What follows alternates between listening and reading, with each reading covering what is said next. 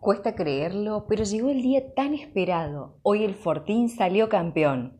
Cuánta emoción en un solo momento, que va mucho más allá del título, más allá de una copa, simplemente más allá de lo que podemos explicar con palabras.